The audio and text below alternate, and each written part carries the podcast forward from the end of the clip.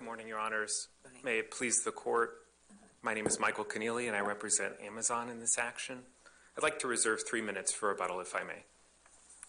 The district court committed two errors in denying Amazon's motion to compel arbitration, and each independently justifies reversal.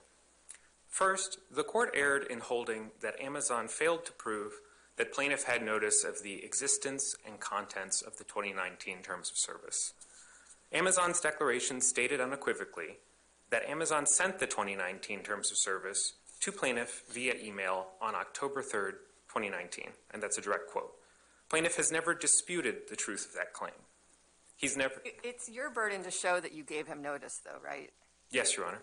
So wouldn't it be possible that you could have that statement that you sent him the email with the updated terms, but the email might have said in the subject line, pizza coupon?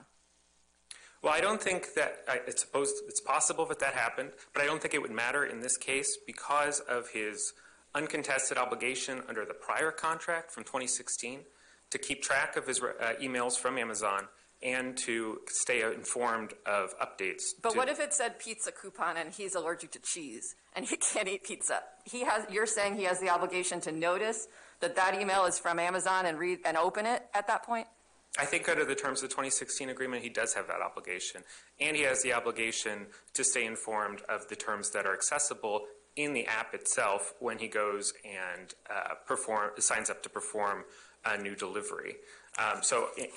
Do we have any case, though, that says that you can have this ongoing obligation that would require him basically to check the terms every hour, every day? I don't know how often, to see whether there'd been an update. Well, it's not every hour and every day. It's only when he goes to schedule deliveries. And that's notice that he had under the 2016 agreement that if he does perform deliveries after a new terms of service goes into effect, then he is accepting those terms of service. If I understand it, and I may not, you can send him a notice of a modification, and if he doesn't check and continues to work for you, then he has accepted whatever that was. I think that's fair, Your Honor. You don't have to give any kind of reasonable opportunity for him to, or some kind of notice, hey, there's in his email that there's a modification coming. Well, I do think that he does have a reasonable opportunity because he's given us that email account. He's consented to us communicating with him through that email account. And the terms of service are accessible within the app itself. That's in our declaration at paragraph 7. So he knows that when he goes to sign up for a new delivery block, if he is uncomfortable with whatever the terms of service might be at the time, that he should check within the app or within his email to see if there have been any updates. So he doesn't have to assent specifically to that modification or be given the opportunity to stop. He or reject it. He can, if he just ignores it, then he's stuck. Well, if he does nothing further, he's not stuck. He has to actually use the app. He has to click the box, as I understand. Yeah, that's what. Well, he did have to click the box initially, and he doesn't dispute that he did so in 2016. But I just want to. I'm sorry. Go ahead and answer, and then I have another question. But was there another box where he says there was not another box in 2019, but he did have to click that he wanted to perform deliveries in 2020, which he did. My question was a follow-on to Judge Friedland's, and that is there any evidence? I didn't see any, but I may be missing something. Is there any evidence as to what the subject line was for the 2019 Terms of Service? The subject line of the email is not in the record, Your Honor. To go back to your question, Judge Friedland, about cases that are on point, we did cite cases both in the district court and on appeal that are from district courts that I think are on point here. The Gibbs versus Stinson case was another case where a defendant was arguing that there were new terms of service that they emailed out to the plaintiffs in that case, and the plaintiff said, well, we can't know that those were accepted because the emails sending out those terms aren't in the record. But the district court in that case said merely contesting the sufficiency of the defendant's evidence when they say that they sent the emails, if you haven't denied that you got the email or that you assented to the new terms, that's not enough to defeat the notice to make a notice objection. And I think that's consistent with California law as well. The Sprunk versus Prisma case is a court of appeal decision from California where the court there said similarly, you can't just contest the sufficiency of the evidence if at face value it shows what the defendant needed to show as a prima facie burden. You have to actually at least deny that that evidence is accurate. But you're basically asking us to adopt that for the first time at the appellate level, right? We don't have a federal appeals court case that has already said that, at least from our circuit and maybe any. Is that right? As far as I can recall, there is the Schnabel versus Trilegiant case from the Second Circuit, which arose in a different context. It was a consumer purchase, I think, decision. It may have been an employment decision, I don't remember. But in any event, there wasn't a pre-existing contractual obligation to stay informed of updates. And the Second Circuit there distinguished that and said that may be relevant to what a reasonable user could be expected to have notice of. So I don't know that there's a court of appeals decision from the federal circuits, but that, as I say, that California Court of Appeal decision is out there already, the Sprunk case. And I think both sides agree that this is an issue that the court can look to California law to resolve. Can I ask you a question about our appellate jurisdiction? Sure. What is the basis for our appellate jurisdiction? So as our briefing notes, there are actually two separate statutes that provide appellate jurisdiction here. And the first that I'll mention today is 28 U.S.C. 1292A. And this court held in the Aloha Airlines case that statute provides jurisdiction over orders denying a motion to compel arbitration. And plaintiff doesn't dispute that this court has already held that. He just says that you shouldn't follow that case. Right. Well, but that was, if I understand it, that was before the Gulfstream decision by the Supreme Court. And I may have this wrong, but my understanding is that there are a number of circuits that have held since Gulfstream that orders denying stays or motions to compel arbitration are not appealable under 1292A. There is a circuit split on that, Your Honor. Already a circuit split? There is. The Fourth Circuit has held, consistent with this court's prior decision in Aloha Airlines, that 1292 continues to provide jurisdiction in these circumstances. And I would just note that the Gulfstream decision from the Supreme Court got rid of what was called the Enelow-Ettelson doctrine, which is different from what this court was relying on in Aloha Airlines. The court there distinguished Enelow-Ettelson, which really goes to stays of litigation rather than motions to compel arbitration. And it relied on the distinction between law and equity, and the Supreme Court got rid of that in Gulfstream. But this court wasn't relying on that. And I would just note that this court has, since both the adoption of Section 16 in the FAA and Gulfstream, relied on 1292 to sustain jurisdiction in these circumstances. And I'd note the Breazeale versus Victim Services case from 2017. It's 878 F. 3rd 759, where jurisdiction was asserted under 1292 and Section 16. The second... sorry, what was that case? And it was Breazeale, Breazeale versus Victim Services. And that's from 2017. And the site is 878 Fed 3rd? 759. And that's which circuit? This circuit. This circuit? Yes, Your Honor. Okay. So I think 1292 is a straightforward way of resolving the federal jurisdiction issue. We also note that Section 16 of the FAA provides jurisdiction. The statute there says that orders denying arbitration under the FAA are appealable. On the face of the order here, that's what this district court decision did. So can I ask you about this, though?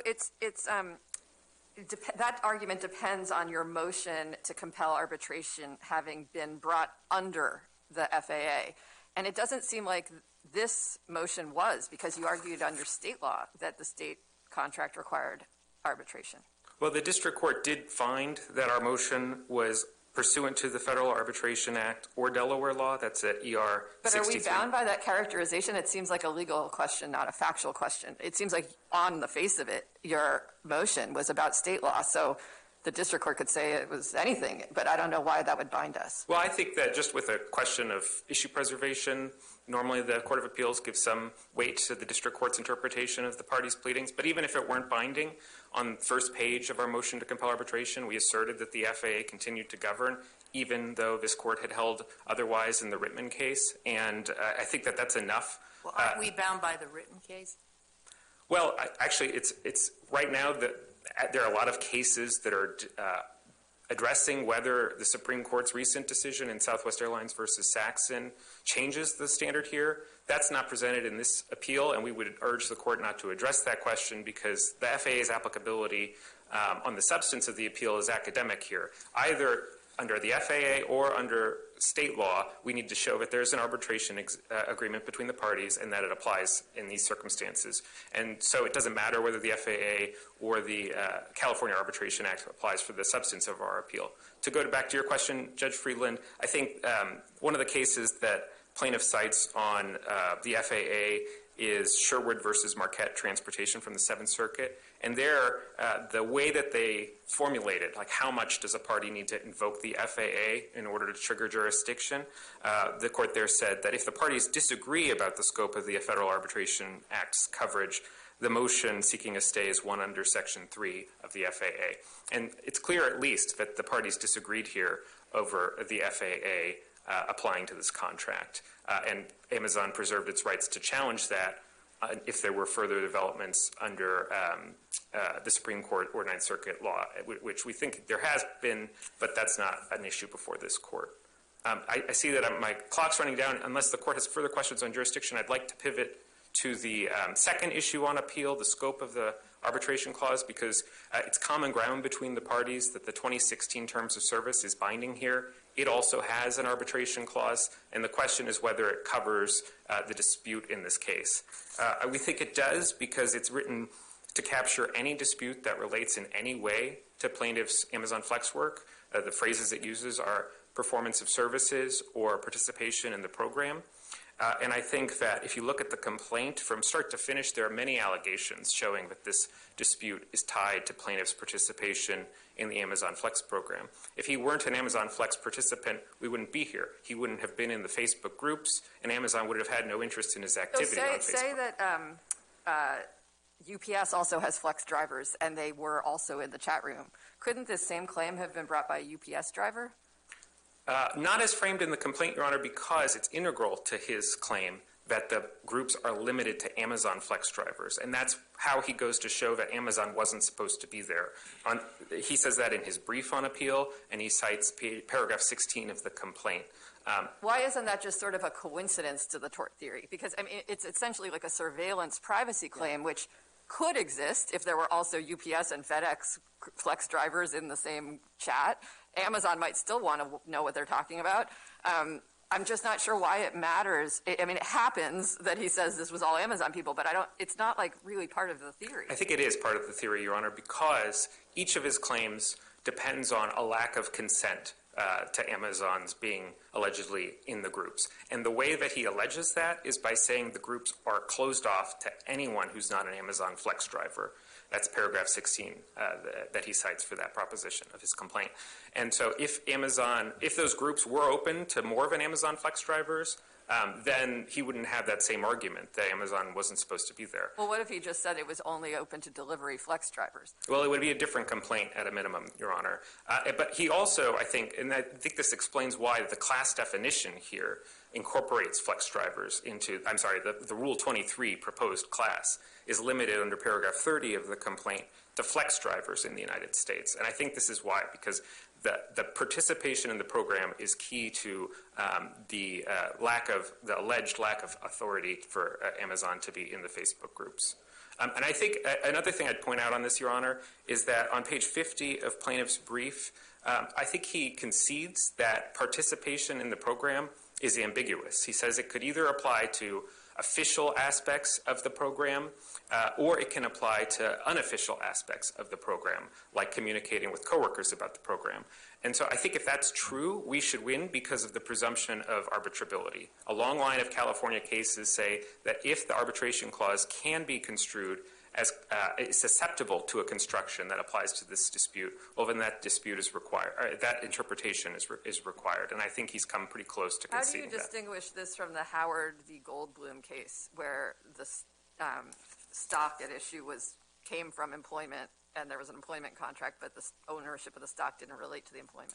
Two distinctions with that case, Your Honor. The first is that the California Court of Appeal emphasized that there was a separation agreement whereby, or maybe it was called a release, whereby all of the employment-related disputes were put behind the party, and that helped the court conclude that the dispute before it in that case was not an employment-related dispute. And secondly, the clause there is actually narrower than our clause here, because here we have very broad language saying arising out of or relating in any way to the agreement. Sorry, go ahead, because there it's also arising out of and relating to. Yeah, but I think it's the thing that comes after that phrase, Your Honor, and I can't remember what exactly it is in Howard, but here we have three different things: the agreement, participation in the program, or performance of services. And I think those two the second and third categories have to mean something else besides what would be in the Howard case, where there was an employment relationship, employment. There are two separate categories, and we think here that given the nature of the Facebook groups, which on their face... So just you think that this was related to his performance of the deliveries? That this dispute is related to his performance of services, yes, Your Honor, because those are part of the discussion, according to the complaint, that takes place within the Facebook groups. Right. So I take it if he got hit by a UPS, by an Amazon delivery car, that would be outside of this, but that's about it. Well, I don't know if that's about it, but I think, yes, if he were just walking down the street one day, I think that would be outside this. I think there are other possibilities as well. But I think that this one, given the fact that these groups are centered around the Amazon Flex program, is covered within the agreement. Thank you. We'll still give you some time for rebuttal, but let's hear from the other side. Thank you. I appreciate it, Your Honor.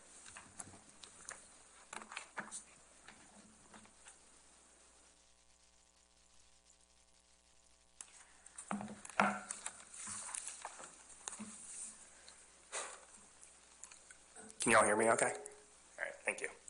Good morning, Your Honors. Max Roberts for plaintiff. Hold on one second, though. You are tall, and we need to make sure that this gets on the live stream, so... Yeah. Let's just pause for a second. Do we need to adjust the microphone, do you think? Okay. Okay. I've heard that one before, believe it or not. Good morning, Your Honors. Max Roberts for Plaintiff Appellee, Ricky Jackson. Your Honors, while the district court was correct to deny Amazon's motion to compel arbitration, this court need not reach the merits of this decision because there's no jurisdiction to hear it. As Mr. Kenneally just said, Amazon cites two bases for jurisdiction, 9 U.S.C. Section 16 and 28 U.S.C. Section 1292. And neither statute provides for jurisdiction. What about Aloha Airlines? Where are we with that case? Sure, Your Honor. So Mr. Jackson's position is that Aloha Airlines is no longer good law in light of the enactment of Section 16.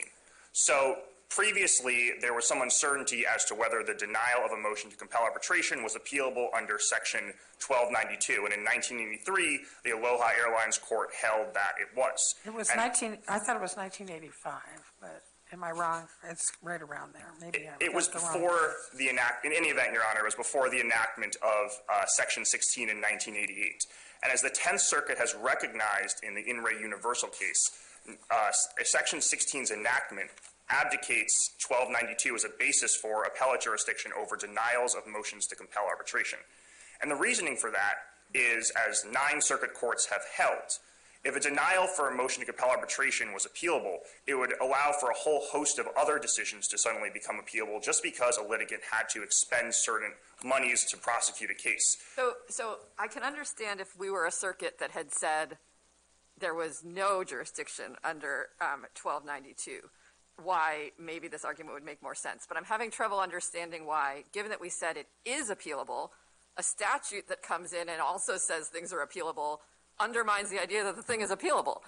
So, Your Honor, 2 points on that. First, the 10th Circuit in In re Universal also had previously held that 1292 was a basis for jurisdiction, but after the enactment of Section 16, it abdicated that prior reasoning.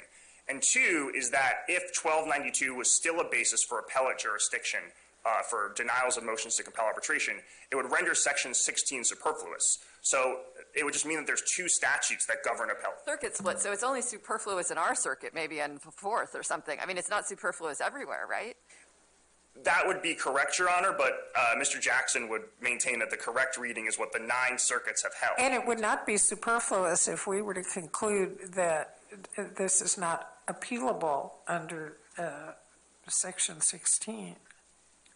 That's, well, so on that point, Your Honor, as you were sitting on the panel that decided the Kumtat case, and in that case, the Ninth Circuit held that state law is not a grounds for an appeal of a motion, of a denial for a motion to compel arbitration. The FAA's policy cannot expand so far as to cover state law arbitration motions. Right, but my point being, it's not superfluous if there is no ability to appeal under Section 16, but there is under 1292. So I don't understand for that reason why it would be considered superfluous. This might, in fact, be the perfect example of when it's not. So respectfully, Your Honor, I think the problem with that argument is that the reasons why a denial of for a motion to compel arbitration, that is a mouthful to say, under state law would be appealable, apply equally to federal law. So if the reasoning is, well, a denial of a motion under state law is equivalent to the denial of injunctive relief, that would apply equally to federal law. And yet that would put us right back in the predicament that I'm talking about, which is that a motion to compel arbitration or the denial of a motion to compel arbitration just means expending litigation expenditures. And that cannot be the basis for appeal because it would render something like an ordinary motion to stay appealable. But Aloha said, right, we have our Miller v. Gammey rule that we can't defy what a prior panel said unless something has changed. And it's hard to see how a statute that said the same thing changed it. Your Honor, I think we would just rest on the briefing on that issue. Could you turn to the scope of the arbitration agreement? And because it is a remarkably, I'm looking at the 2016 terms of service, and that is a remarkably broad arbitration clause that deals with any dispute or claim, whether based on contract, common law, or statute, arising out of or relating in any way to a list of things, including your participation or your performance of services. Sure, Your Honor. It is certainly a broad arbitration clause, but the use of the word relating to does not make it infinite. As Justice Friedland was pointing out earlier, these claims are just a mere coincidence that, you know, the plaintiffs are flex drivers, they're talking about work.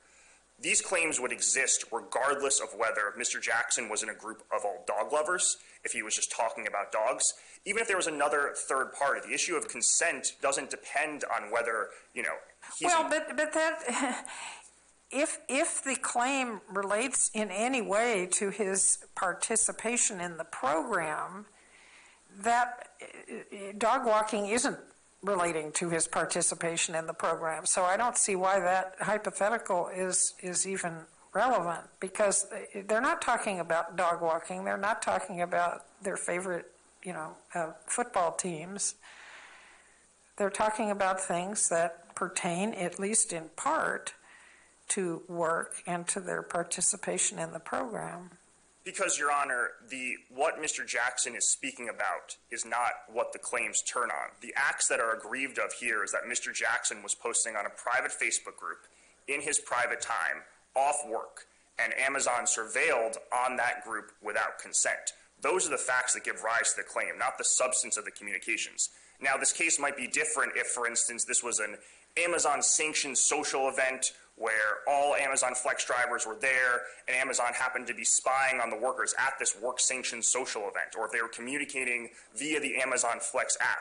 But that's not the facts that we have here. And so I would refer this court to the decision Welch versus My Left Foot Children's Therapy, 871 F3D 791, 9th Circuit 2017, which is a decision that actually Justice Schroeder sat on. Is that in your briefing? No, Your Honor. Would you submit a 28J with that citation, please? Yes, Your Honor, absolutely. Thank you. But so what that decision holds, Your Honors, is that just because you have a clause that says relates to employment, that doesn't mean that you arbitrate claims that wouldn't exist but for your employment. And so in that case, you had a False Claims Act. And what the employer was trying to argue was the employee wouldn't have this information but for her employment. And what this court held was she would still have the claim regardless, because the aggrieved of conduct is not her employment. It's the fact that the company is submitting fraudulent Medicare bills. And that decision followed decisions by the Fifth Circuit and the 11th Circuit and was subsequently followed by the Second Circuit. What was the nature of the clause, though? How broad was the clause in that case? Your Honor, I would have to double check, but I believe it was arising out of or relating to employment. And notably, there was another clause that was even broader that this court held didn't apply for differing reasons, but it was any dispute that you have with your employer or your employer has with you. That is an infinitely broader clause, and that's not the kind of clause that we have here. We don't have a dispute that says any claim that Mr. Jackson must have against Amazon must be arbitrated. That's not the clause that we have here. But in those Fifth and 11th Circuit cases that have followed, there was a sexual assault that occurred on off hours but on employment property. And the courts there held those clauses didn't cover the dispute because this employee would have the claim regardless of whether the fact that she was an employee, regardless of who the assaultant was. It just so happened that it occurred on property. And so, as Justice Friedland pointed out, it's just a coincidence. The facts of this case do not – the claims in this case don't turn on what Mr. Jackson is talking about, and they don't turn on – the fact that the group is populated with Amazon Flex drivers. Again, he'd have the claim regardless of who he was and what he was talking about. Can I ask you about why you didn't file a declaration saying you didn't get the email? Absolutely, Your Honor. I was just about to turn to that issue. So, as this court noted in the Stover case, it is Amazon's burden to demonstrate each and every element of a contract, including mutual assent. And if and only if Amazon meets that burden is Mr. Jackson required to submit notice. And they did not meet that burden. And they didn't meet that burden for several reasons. First, because the email simply says that it sent, or the declaration says that it was sent an email to Mr. Jackson. It doesn't say that Mr. Jackson was provided notice, and notably, it doesn't let us know what the email actually looked like. And that wasn't Mr. Jackson's burden to submit the email. It was Amazon's burden in the first instance to say, hey, this is what we actually sent to you. This provided notice to you. And then if they did that, Mr. Jackson would have to say, oh, well, you know, the terms and conditions are not highlighted or they're not in blue or all those types of arguments. And that's not only in accord with this court's prior decisions, like in the Nguyen case talking about browse wrap, that's in accord with what Amazon did in that declaration for 2016. Because if you look at the 2016 declaration or the 2016 terms of service on page 168 of the record, I'll just wait for you to turn there. I can do it fast. So if you look at that declaration, Amazon said, this is what the screen looked like when Mr. Jackson came to the app. This is the button that he would have clicked on. This is how the button appeared. So Amazon knows how to meet its burden of notice. But once you have entered a contract that says that there can be updates and describes ways that you agree to the updates, could it be a lower level of notice that's required? I mean, just because they realized they had to show he entered a contract at all, I'm not sure that means that the updates are exactly the same. No, Your Honor, for at least two reasons. The first is that in that very contract in Section 13, Amazon says that we may modify the contract by providing notice to you. So if Mr. Jackson doesn't have notice, he has no duty to read. And second, that's in accord with case law from the circuit. So, for instance, the Douglas case from that the circuit decided back in 2007. So, if this court held that, yes, if you have notice, you have a duty to read the contract. But if notice has been never provided to you, you don't have that same duty. And so, is it a matter of contract interpretation here? What notice means, though? Like, It's the 2016 contract that says, if you know, we'll give you notice. And so we have to understand what they meant by notice? Your Honor, can you rephrase the question? I'm not totally understanding. So I'm just wondering if, like, general cases about when there's sufficient notice are relevant, or whether what we have to think about is what did the parties mean in this contract when they agreed to this notice of updates clause? Your Honor, so what the contract seems to say is that we may provide notice to you through the app or by other means, and I think one of those means would be email. But it doesn't mean that simply sending out an email or, you know, posting a terms and conditions to the app provides notice. That would be governed by the case law. And so this court would need to evaluate whether the email was designed in a certain way or had the right subject matter or pointed Mr. Jackson's attention to the updated terms of service. And there's a big difference between what Your Honor pointed out earlier, which is, you know, free pizza coupons for Amazon Flex drivers, and somewhere buried in there, there's a hyperlink that contains the updated terms of service, and an email that says, updated terms of service, please see attached. And we don't know what the email says because Amazon didn't submit it as it was Amazon's burden. But you probably do know because he's your client and they say they sent it, and usually emails that are sent are received. So why haven't they sort of shifted the burden by saying we sent it to him and then he can explain why he didn't notice it because the subject line was weird or something like that? Your Honor, because first of all, we've disputed that he received it. But secondly, because... Well, have you, though? This is what I'm asking. I don't see any evidentiary submission, like no declaration saying I never received this. I don't think I've seen that. Is there something like that? Your Honor, we argue it in the briefing that Mr. Jackson did not. Well, you say he didn't get notice in the briefing, I think, but that begs the question of what notice is. Like, have you ever said he didn't even get the email? Yes, Your Honor, that is said in the briefing. We say that he did not. That's not helpful if it's not in the record as evidence, as sworn evidence. It's not a matter for legal argument. He either received it or he didn't, but that's a fact. But I'm also not even sure it's true because I think you said they haven't shown he got the email, but have you said in your brief he didn't get the email? Because if you did, I don't remember where. We might have said, Your Honor, that they didn't show that he got the email, but that would be Amazon's burden in the first instance to demonstrate. But that's a different question. So have you ever presented anything that he didn't get the email? No, Your Honor. However, it would be Amazon's burden in the first instance to show. So if the things that they did show lead to a natural inference that it was received, then why doesn't the burden then shift to your client? It's sort of like we mailed it and here, you know, we put it in the mail with postage prepaid and we dropped it in the mailbox at, you know, the headquarters of the post office in San Jose. Then the other person then has to come in and say, I didn't receive it. And why isn't it just like that? Your Honor, if the facts led to the natural conclusion that Amazon might have provided Mr. Jackson notice, then yes, the burden would shift to us. But Amazon hasn't gotten that far. Do you know what the notice said? No, Your Honor, and that's exactly the problem, is if we don't know what the notice said and the way that it notified Mr. Jackson, it cannot be said that Amazon met his burden. And just two quick points, Your Honor. I see my time is almost up. Is that okay? Yes, please go ahead. Okay. So Amazon cites to the Gibbs case. But the issue in the Gibbs case was that the plaintiff had already consented in large part to the fact that this particular terms applied. And the declaration said that he received it.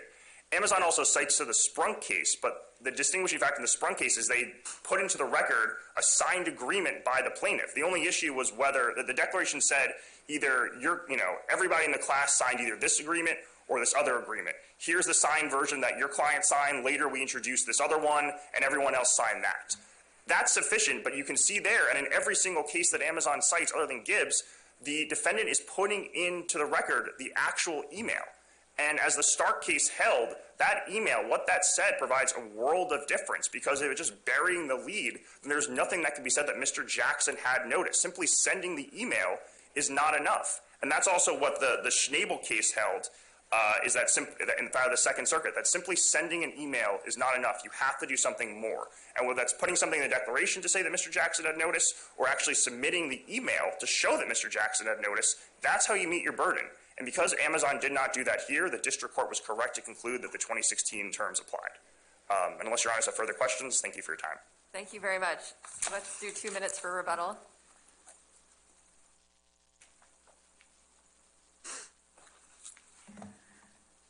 Thank you, Your Honor. Appreciate the rebuttal time.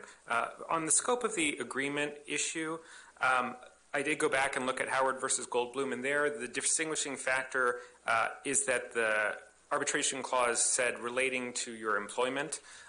That was why the court concluded that the securities law, breach of fiduciary duties issues were not related to the employment. Here the language is different because it extends to disputes relating in any way to performance of services or participation in the program, and we do think this qualifies. I think it's notable that the title of the Facebook groups themselves refer to the Amazon Flex program, and that's alleged in the complaint at paragraph 20. If this were a case about accessing Facebook groups that talked about Flex drivers dog walking, I think Amazon would have a much harder case on the merits as well as a much harder case to compel arbitration. Well, the whole gravamen of the complaint is that the purpose of the spying, I'll use that term, is to determine potential unionizing activity, which Amazon wants to discourage. And it's all about, terms and conditions of employment. It's certainly about the work of the Amazon Flex drivers. It's not about their dog walking or anything else. On the question of notice, the cases that plaintiff is principally relying on, cases like Nguyen, Douglas, those are cases where there's not a pre-existing contractual agreement that specifies how the agreement may be updated and what sort of notice suffices. I do think it's a question of contract interpretation, Judge Friedland. And I think here the contract in Section 15 of the 2016 contract, that is, says that Amazon will make the terms of service available within the app. And so I think that's why it's important here that the declaration not only talks about the email, but also talks about the terms being accessible within the app. And if plaintiff were unable or to discern what the email was communicating about the 2016 terms of service or didn't receive the email, they could have said so. And their briefing does not actually say they didn't receive it. It just says that we didn't show that they received it. Thank you. Thank you, Your Honor. Appreciate the court's indulgence. Thank you both sides for the very helpful arguments in this difficult case. This case is submitted.